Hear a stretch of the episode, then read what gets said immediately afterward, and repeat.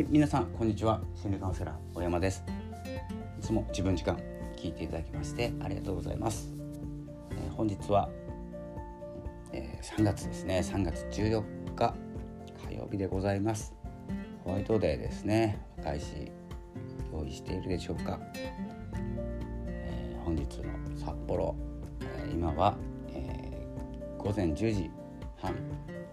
ちょっと曇ってますね、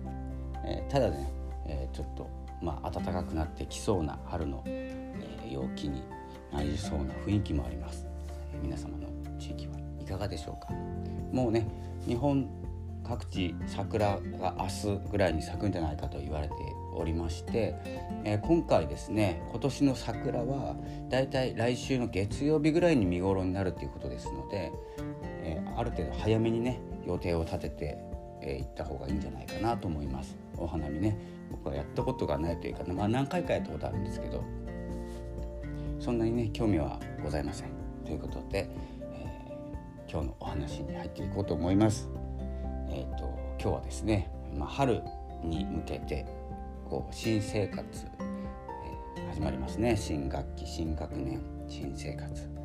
えー、新社会人なども始まると思いますけれどもここね、え、ワクワクしている方と不安を持っている方、まあ、新社会人なんかはやっぱり不安の方が多いんじゃないかなと思います。新学年で不安とかはないかな、え、まあ、クラス替えがあったりね、え、新しいことが始まるっていうことでの不安ね不安はあるんですけどもまあそんなにないかなと思います。ただえー、と新しいこと新しい会社に入る新しい学校に行くとなると新しくなるのが人間関係ですね。同じ人間関係でいくっていうのはね、えー、なかなかね、えーと、生徒数が少ないところはねそのまま皆さん同じ顔で、えーと、進学、えー、される方もいらっしゃると思うんですけれどもなかなかね同じ顔っていうことはないので新しい人間関係が生まれます。えー、新しい人間関係が生まれると,、えーと、新しい考え方っていうのがですね自分の中に入ってきますのでそれとぶつかってですね、えーまあ、疲れるっていうことが起こるのでここはねでもまあデジタルネイティブ世代、えー、Z 世代と呼ばれるですね、えー、あまり呼びたくはないんですけれども Z 世代と呼ばれる世代、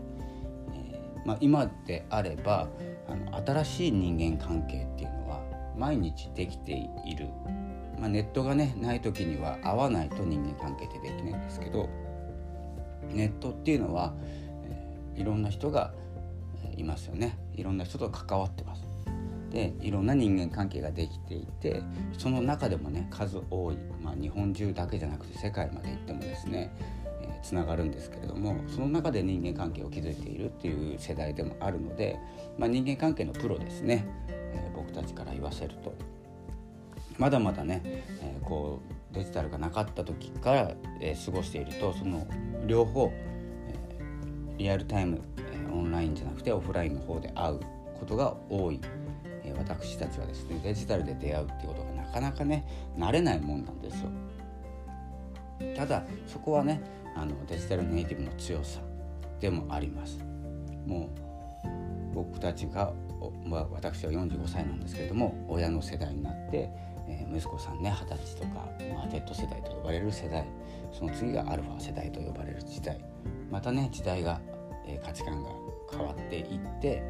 どんどんですね私たちは分からなくなっていく、ね、どんどんねいくら提案しても古い考えになっていきますので、え、お任せするという、え、まあ、て言うんですかね会議の場とかね今新入社員とか新人さん、え、若いと呼ばれる方年齢がね若いと呼ばれる方のですね、えー、と意見をどんどん吸い込んでいく吸収していく。ということが大事なんじゃないかなと思います。というのもね、えー、そうしていかないとあの周りの流れというかですね、まあ、時代の流れ、えーと、これは決まったことではないんですけれども、まあ、若者中心になるんですよ。で若者少ないんですよ。で私たちの年代とか、えーと、とこうね年老いていく方々が増えてですね、えー、若者が少ない。で何て言うんですかね次に向かう未来へのステップっていうのは若い方が持っているものですからただ数が少ないと私たち勝つんですよ。勢いでね。そうなるとどうなるかというと衰退しかないんですよ。もう古い考え廃れていく考えだったり次につながらない、え考えだったりが勝つんです。でそれが一般の生活であれば、まあ、なんとかね関係なく過ごせたり、えーと、若い方とね、えー、こうなんていうんですか初老の方っていうんですかね、まあ、言い方が分かんないんですけれどもこれから、えー、年老いていくねみんな年老いるんですけどね、えー、こう古い考え、まあ、40歳ぐらいからね初老と呼ばれていて昔はね初老と呼ばれていて、まあ、40歳以降40歳以上の、ね、方の言葉をですねもう聞かなくていいんじゃないかと僕は思ってますので、まあ、ただ僕はねよく提案するんですけどよく蹴られますけどね。これ昔からなんですけどね。今はね特にあの会議の場とか何て言うんですか話し合いの場で、まあ、力を持っているのがやっぱりもう何て言うんですかねチームもあるしそういう経験もあるっていうことでねこう意見力発言力っていうのがあるのがね大人と呼ばれるね、え、生き物なんですけどね。ただ次につながるかどうかで言うとおそらくですねまあ一部の方は、まあ、クリエイターの方でね一部の方は独創性を持った考え方を持ってるんですけどほぼ8割9割の方の意見は聞かなくていいんじゃないかなって思います。なので僕の話が流されても全然平気なんですね。僕も頑張りながらねこう若い世代というか次世代の言葉をねどんどん聞き入れようと頑張ってるんですけどもやっぱり理解はできないんですよ。いいと思わない。でもねいいと思うか思わないかのジャッジをするんであればしてもいいんですけど次につながるかどうかえー、とですね道が開かれているとかね、えー、こうそれが道が開かれているとか道が続くっていうのはねこう多くの方々の幸せとかに向かってね進んでいるか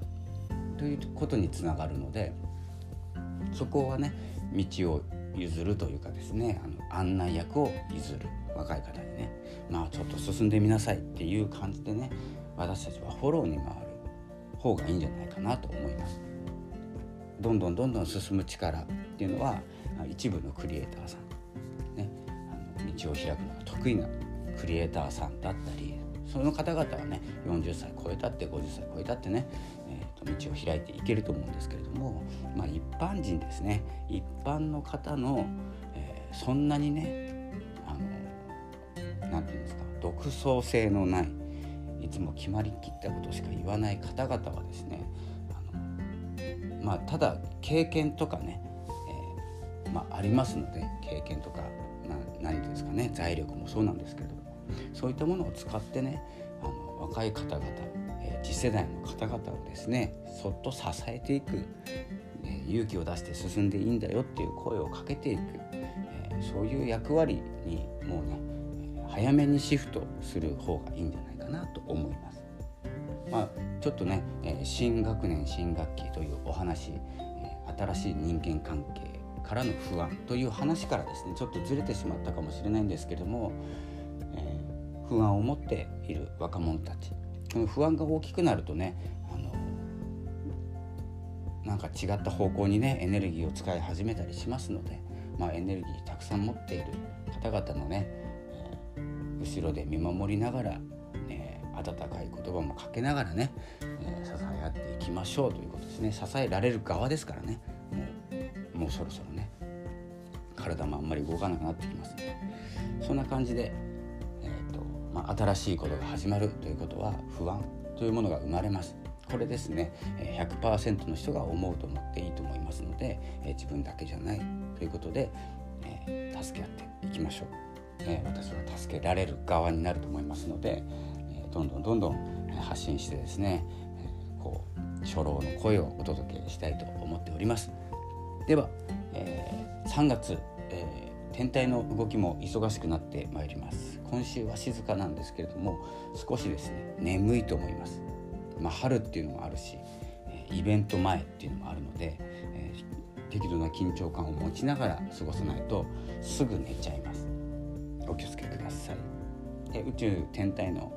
動きに関しては、えー、ちょっと春分の日あたりから少しずつですねお話ししていこうと思います。皆さんに関係することですので。で大きなイベントその週、えー、結構ありますんで、えー、その辺も詳しく音声でお伝えするのと、えー、文章でお伝えしていきます。では、えこれから仕事なので、え行ってまいります。ということで、え本日の放送はこの辺で終了します。ありがとうございました。